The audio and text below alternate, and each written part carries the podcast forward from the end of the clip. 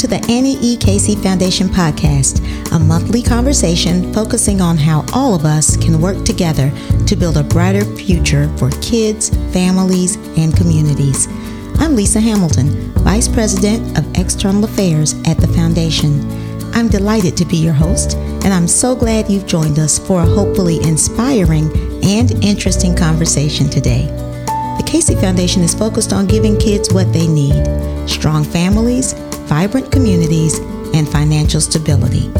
In these efforts, the Foundation is fortunate to work with innovators who develop, test, and implement solutions to help kids thrive. Each month, we'll bring you an in depth conversation with one of these experts right here on the Casey Foundation podcast. Currently, there's a debate about America's policy of mass incarceration and ways to find more effective and less costly approaches to public safety. While this is an important national conversation, the needs of the 5.1 million children whose parents are or were incarcerated are largely ignored. Also absent is the impact of mass incarceration on neighborhood stability. The Casey Foundation recently published a Kids Count policy report recommending ways to support these kids, their caregivers, and affected communities.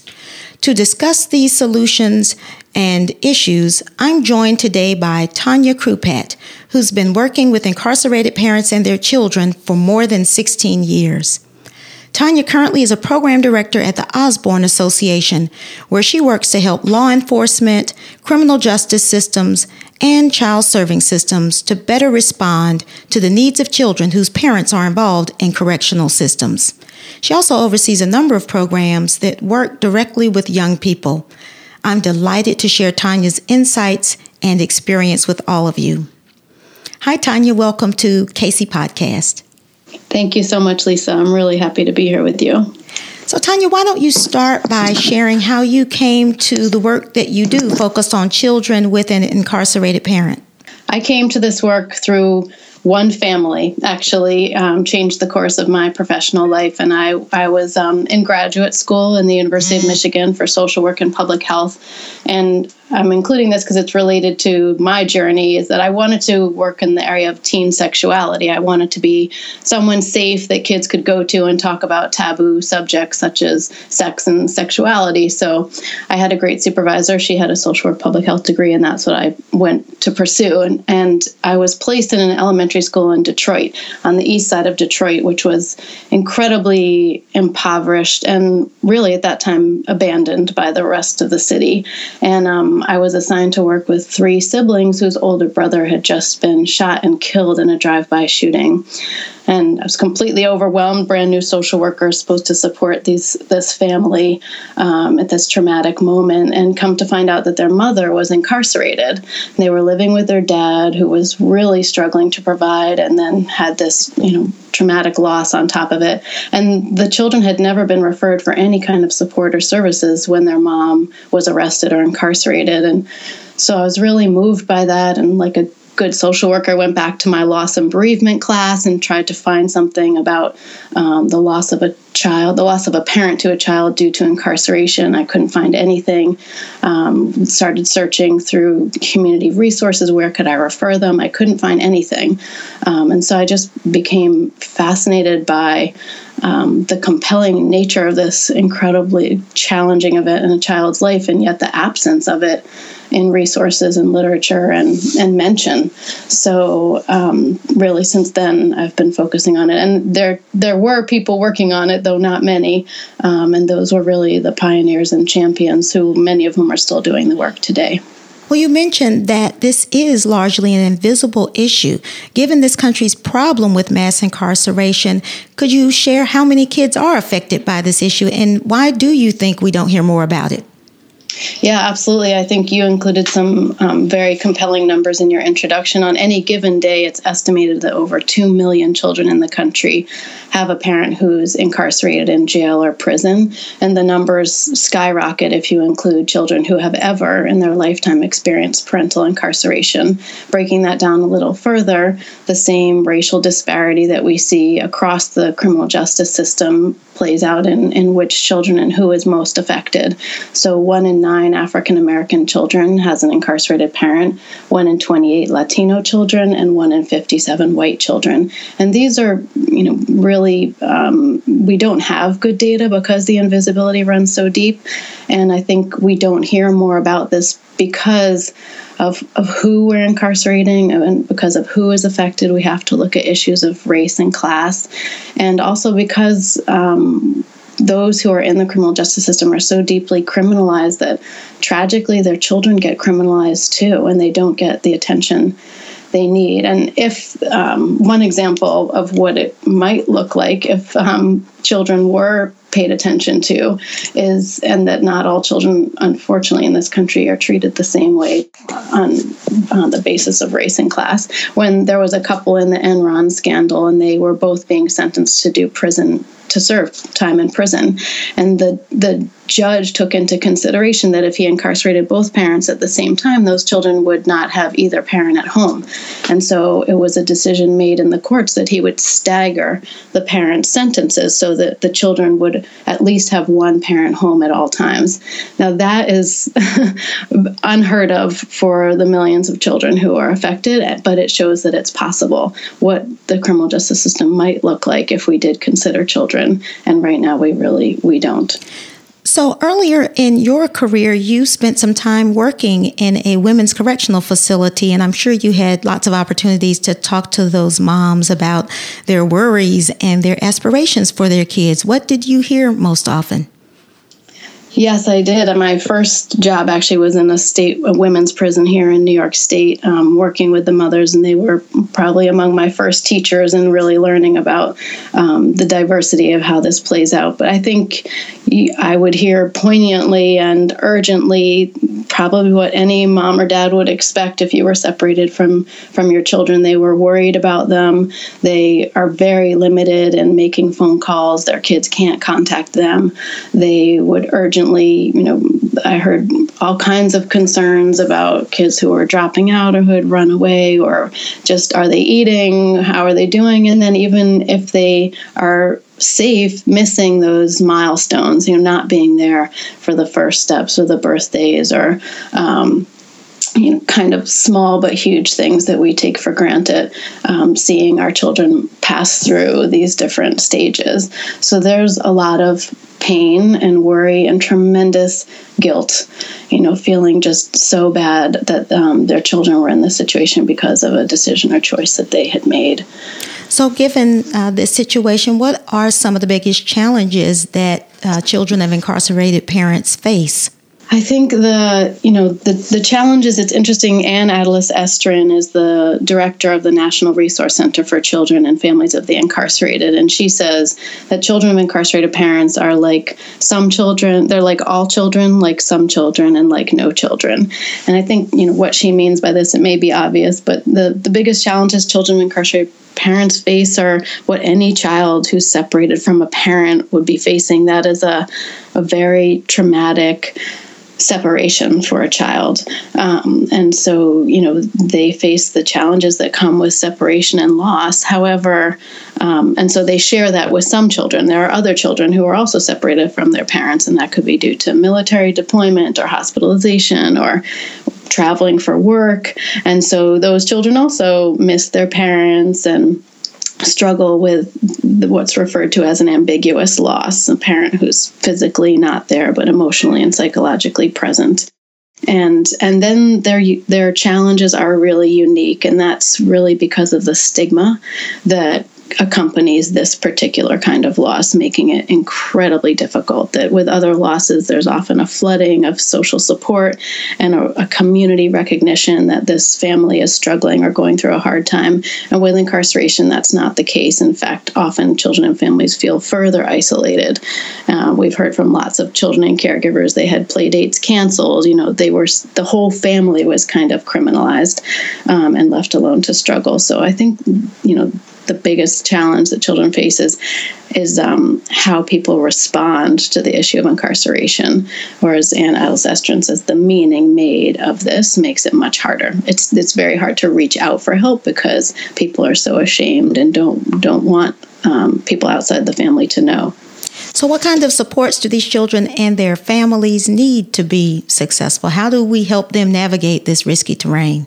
It's also important to really recognize how incredibly resilient children and families are, and yet we don't want them to have to tap out their resilience left alone to struggle with this. So I think, you know, children and families on the very concrete side, they often need financial resources.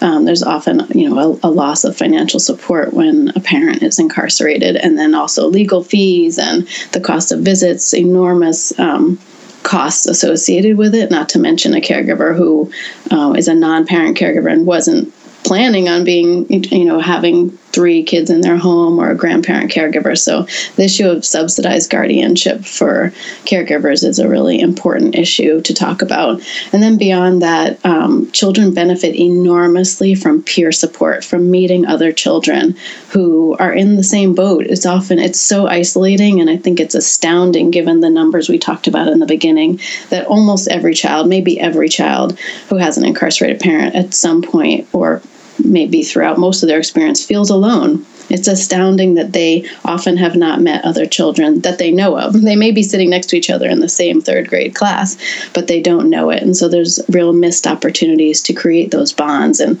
at the Osborne Association, we offer peer support programs and the kind of um, relationships that we see formed between the children and the trust, the safety that they feel with one another, and the ability to be their whole selves because they can say, you know, oh, I went on a visit or um, that CO was really nice or he was really mean, and they don't have to explain that CO is a corrections officer or that they were visiting in a prison room.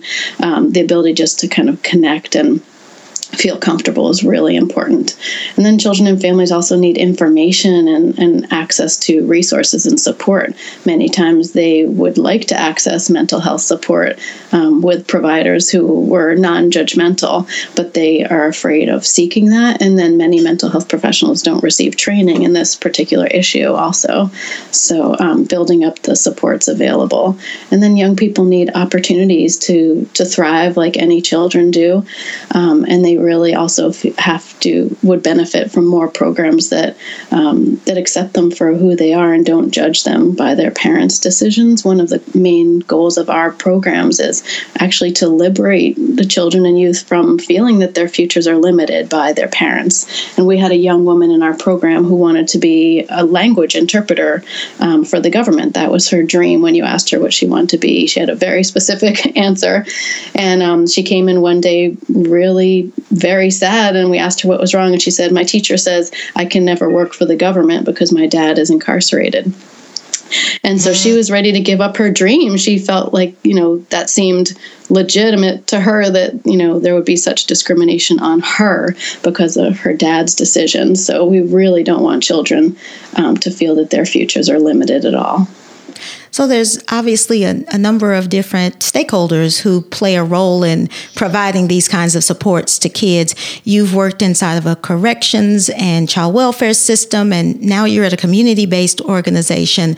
Um, what role do you think each of these play in supporting kids? And are there any other organizations or sectors that you think need to be involved that um, may be unlikely um, people to support uh, th- these uh, children? I've worked inside of a women's prison and then spent seven years inside of New York City's child welfare system. And now I'm at the Osborne Association, a, a long standing um, community organization um, serving individuals and their families in the criminal justice system. So I, I think there's a role for everybody. And I um, gain deep appreciation for you know the challenges and the mandates um, that corrections has, uh, that child welfare system has, and also the value of partnerships. So there's a huge role for corrections, law enforcement, and criminal justice agencies in looking at their policies and how they're affecting the children of those in their custody. I think a lot of the advocacy we do through the New York Initiative for Children of Incarcerated Parents is is working in partnership with the systems that we're trying to change. We don't work adversarially. We like to collaborate and, and recognize that a lot of the harm being done to children is not intentional. It's um, you know these systems were not set up with relationships in mind. Um, they were set up to hold accountable or punish individuals, not recognizing the ripple effects that um, individuals are part of families and part of communities. So I think there's a huge role for corrections. There's a, a huge role for child welfare and other government systems. When I was with ACS, the Administration for Children's Services in New York City, we were very fortunate to be able to create what we think is the nation's only program within a public child welfare system dedicated to children in foster care who have incarcerated parents. And that program is called CHIP, and it still exists today. And that um, program was able to partner to bridge, you know, corrections has the parents in their custody, and child welfare had the ch- children in theirs. And so the two systems really sat down to say, like, how can we work together in the interest of children and families. And out of that came a special visiting program, but it was possible. And I think at the end of the day, you know, when we start from what would we want if we were separated from our children, um, most people can't deny they would want access to their children. They want their children well cared for. And then there's also huge roles of, for the partnership between community-based organizations and government working together. And it's really going to take it's going to take all of us working together. I believe strongly in the it takes a village. Um, it's often, um, you know, it's overused phrase, but it's the truth. I think you asked about other stakeholders also. I mean, it's it's about family courts, it's about pediatricians, mental health providers, even librarians. We have a, a children's book list. There's actually quite a number of books that have been written specifically to support children of incarcerated parents. Um, so I think there's a role really everybody has to play. Thanks. Um, at Osborne, you provide direct services to children and families, and you also advocate for policy change. You mentioned a little earlier about how important it is to have the right policies in place to support uh, young people. Uh, can you talk a bit about the relationship between your direct service work and your advocacy? We like to refer to our advocacy as practitioner based advocacy. So we really draw on our expertise and knowledge that we gain from the children and families and individuals um, that we're serving, including incarcerated parents. And so there's direct dialogue constantly between our policy advocacy and our programs. And I think we, we learn the most about the kinds of policy changes that are needed from listening to children and families.